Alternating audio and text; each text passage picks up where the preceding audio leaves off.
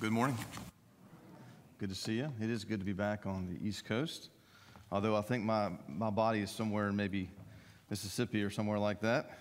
Still getting adjusted to the time. Have you ever seen the movie Castaway? Y'all remember that movie with Tom Hanks? Uh, he, he was a FedEx plane pilot, and his plane crashes on a deserted island, and he has all these packages with his plane, and he goes through most of them, but there's one that he never opens and it has angel wings on it, like a drawing of angel wings. And five years later, when he gets off the island, he goes and delivers that package to the customer, and we never see what's in the package. Well, years later, during the Super Bowl, FedEx ran a commercial that was a spoof on the movie. And they had an actor who looked like Tom Hanks, and, and, and he, he gets rescued. And then he takes that package and he goes to the home and he gives it to the recipient, and he says, uh, Hey, by the way, I'd like to see what's in that package. Will you open it? And so the woman opens it up, and inside the package is a satellite telephone, a global positioning device, a compass, a water purifier, and some seeds.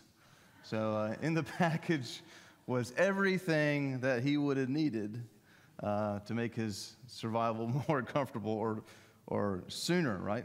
And his needs were provided, but he never opened the provision. Never opened the provision. Today we're talking about God's provision, how he provides for us. We just heard a song about how he provides for us, right? And one of the areas that he provides for us is through an avenue that, oddly enough, I don't think we talk more about. I don't think we talk enough about it. It's that he provides for us through His Word. Provides for us through His Word. We are in Psalm uh, 19, starting in verse 7.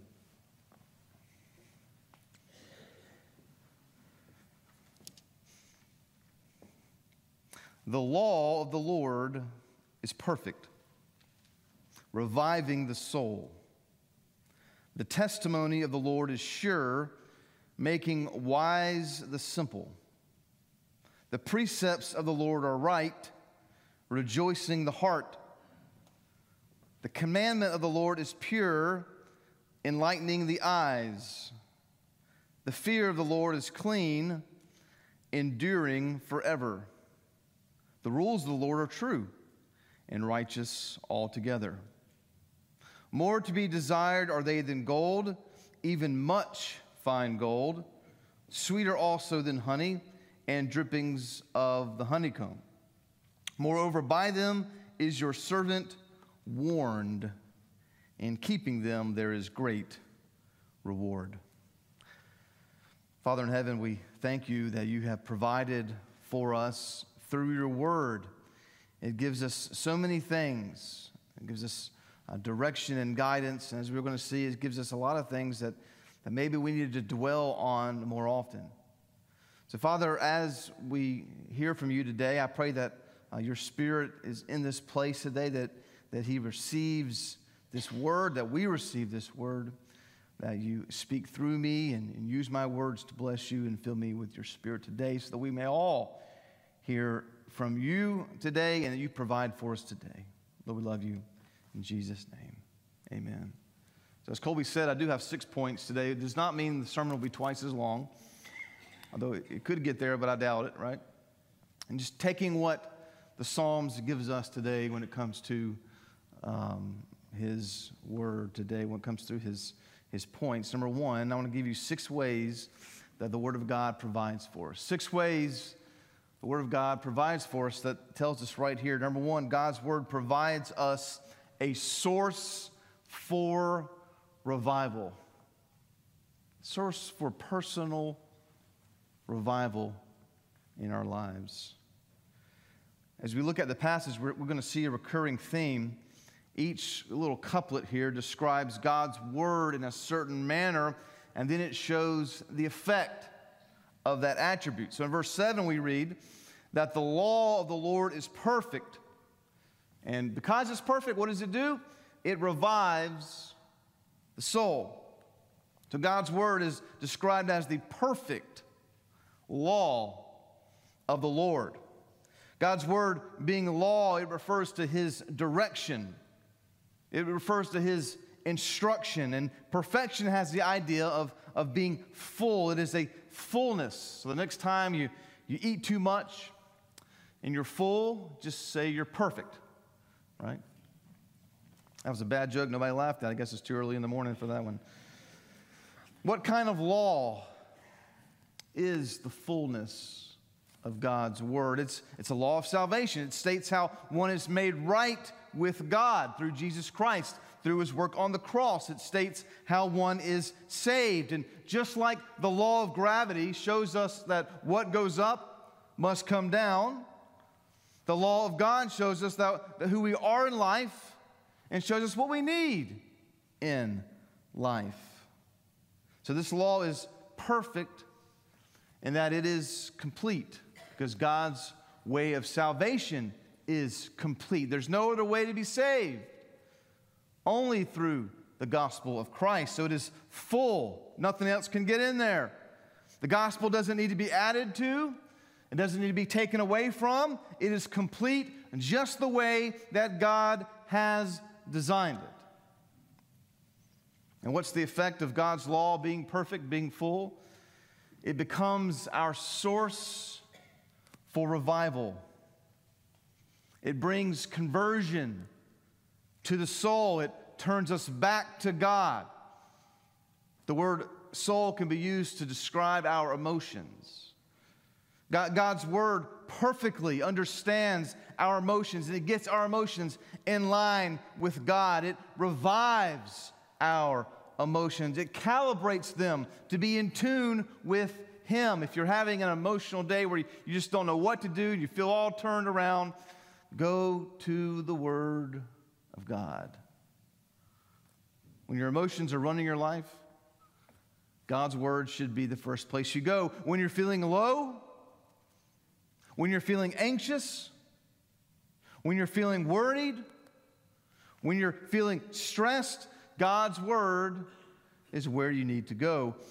And the Psalms, as we're reading through Scripture, are a wonderful place to start. If you say, well, where should I go? You can go to the Psalms. David wrote many Psalms when he was on the run for his life. Hiding in caves, fleeing Saul, who was trying to kill him. And many times he cried out to God when he was at his lowest. And as we cry out to God, when we go to his word, it has the power to provide for us in that it revives our soul. But we have to use it.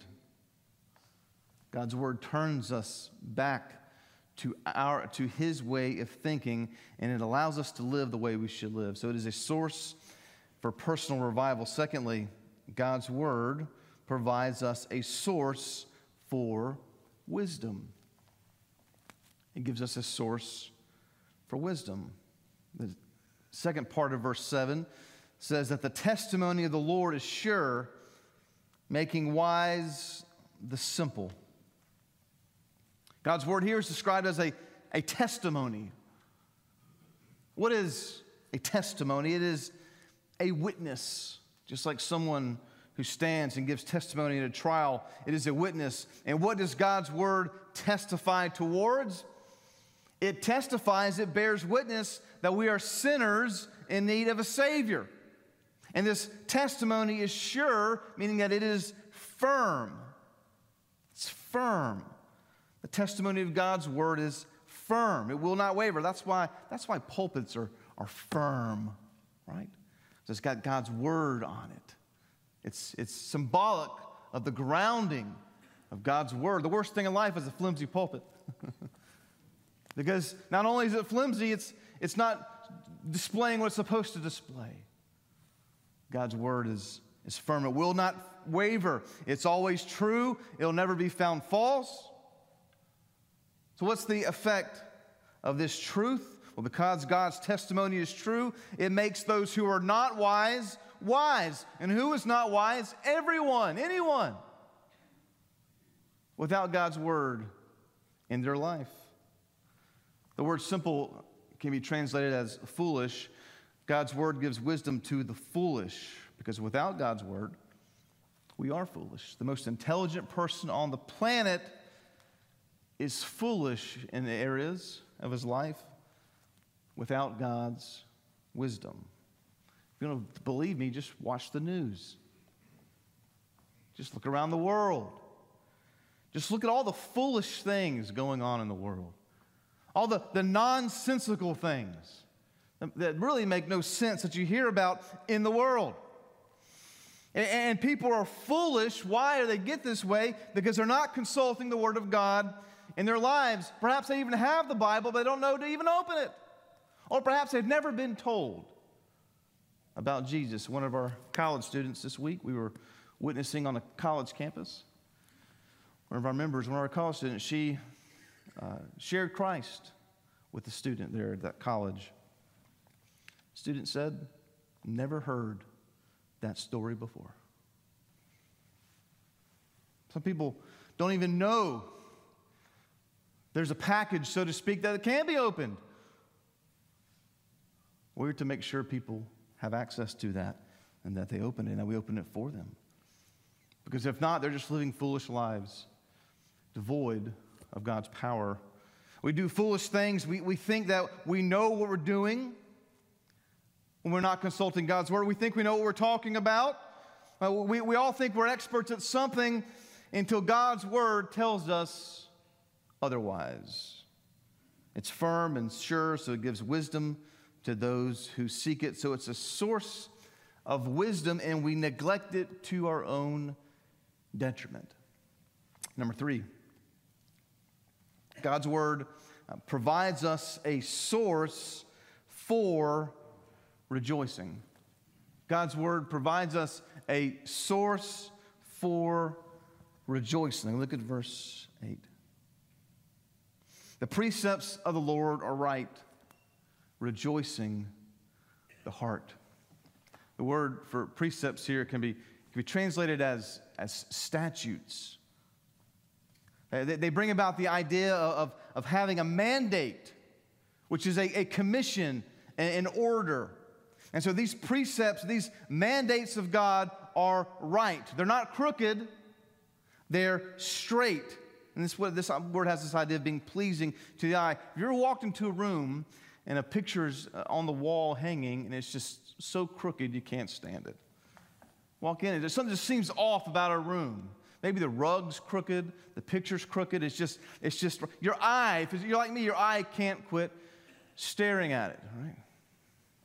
When I was in California um, last week, I was uh, um, doing some laundry at, at, where we were staying, public laundry. We had to get some stuff washed.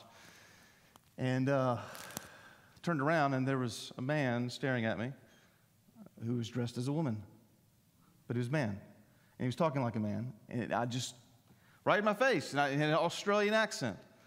So I just, everything in my, I just couldn't concentrate, right? Something seemed off to me. I'm like, oh, how do you know how to work this machine? His nails were painted, had earrings, and just, he was a woman dressed, man dressed like a woman, and taller than me by about four inches. It was an odd, it was an odd situation. Okay, I, something seemed off, and I had a hard time getting my equilibrium right to to to speak without just, you know, looking him up and down. I, it's just it was an odd scene. I, it was just I was like, wow, he's got his fingernails painted and everything, everything. You know, had a short skirt on. It was just, I, you know, I couldn't, it was just, you can imagine me, right? Just staying there, right? It just seemed off. Because it was off. It was off. You walk into a room, you see something that's crooked, it, you want to fix it, right? That's how God's precepts are. They bring order to our lives, they straighten our lives up. They make the heart rejoice. They, they make the heart glad. The, the heart refers to the inner man. And when you put God's mandates into action into your life, uh, your life gets straighter. Your, your inner uh, being rejoices because you are, a, you are a picture that is hanging properly on the wall. You look the way God wants you to look the way He's created you.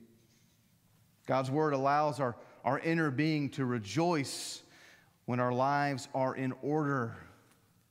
It's a source for rejoicing when we seek God's word and it works on us. Number four, God provides us a source for enlightenment. Source for enlightenment. Next part of verse 8 says, The commandment of the Lord is pure, enlightening the eyes. So, a command, God's word is here is described as a command. And so, a command has the idea of, of being an, an obligation. It's something that God expects you to perform. And his commands are pure, they're, they're clean. And so the purity of God's commands brings enlightenment to the eyes. Things that could not be seen now are seen. When, when God commands you to do, it's good. You know, I don't command my children to do things that aren't good. You know, little John David did great on the trip, did great on the plane. Now that we're back home, he's back to his old self. You know what he does now? Don't tell him. Don't tell him that I told you this. When he gets mad at people, gets mad at me, and his family, you know he does? He spits. Yeah, can you believe that? How could he? Oh, you got a father like me, he spits. Anyway, I'm joking. All right? He just goes, didn't like spit, he just goes like that, right? He spits. Well, yeah, there's a consequence when that happens, right? When he spits, there's a consequence. When he obeys and doesn't spit, there's freedom from that consequence. But when he does it, he gets it. There's freedom in obedience. There's only, you only go to jail when you disobey. There's only a consequence when you do something you shouldn't do. God's commands shows us how we shouldn't live, shows us how we should live, and in that living, there's freedom. God's commands enable the eye to, to, to, to, to see how things really should be. It's not like looking through a glass darkly. It gives you a discerning eye. You now know good from evil. You know right from wrong. God's word provides a source of enlightenment. People are always looking for some type of enlightenment. The word is right here. Read through it. Maybe things you don't want to don't want to see in there at first, things you don't want to read in there at first. Because our culture has conditioned us to believe that certain things in God's word are wrong. But they're not. Because God decides what's right and wrong. He wrote the book and his book gives us enlightenment. Number five, God's word provides us a source for truth. Provides us a source, the source for truth. Look at verse 9. The fear of the Lord is clean, enduring forever. The fear of the Lord. I feel like the last 20, 30 years, this word, the fear of God, we've diluted this. Well, you know, it's not really a fear. It's just kind of this like all reverence thing. No, it's, and on some level, it is a fear. It is a fear. We, we fear those things that can affect our lives, right? It is right to fear God, it says. It's right to give him reverence for his name. It's right to revere his book and his laws. It's, it's right to sin and, and feel a little frightened.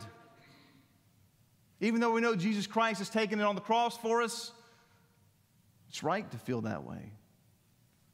We all fear someone or something. That's kind of what we're created to do. Maybe you, you feel your par- you fear your parents.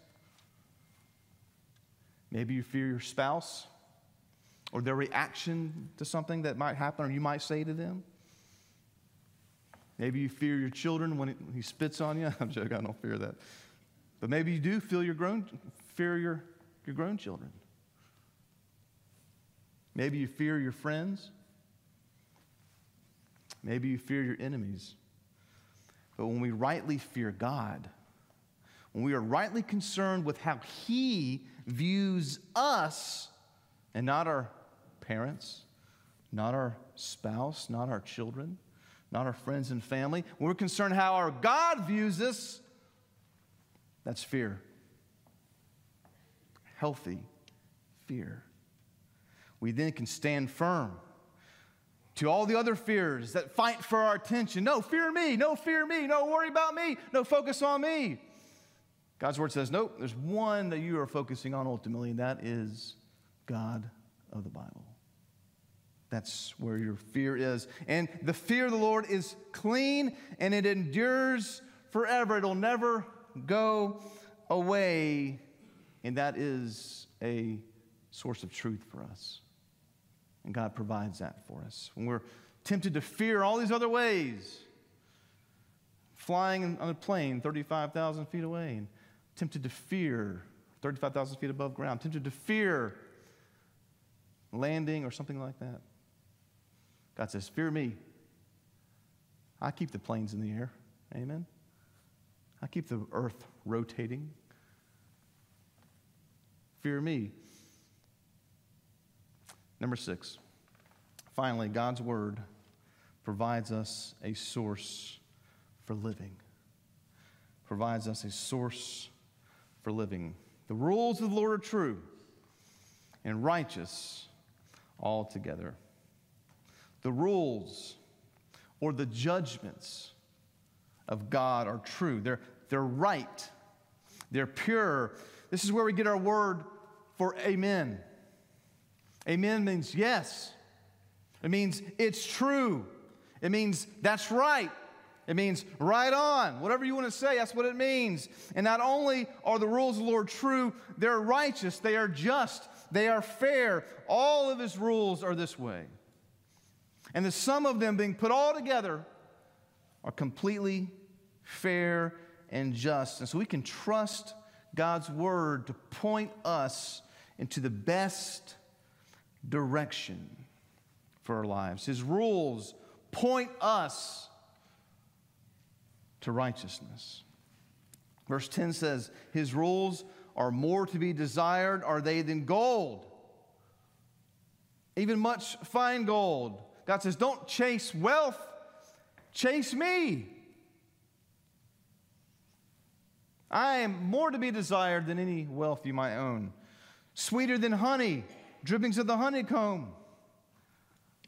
Don't chase pleasure, good food, things like this. He says, Chase me. God's word's more beneficial than gold.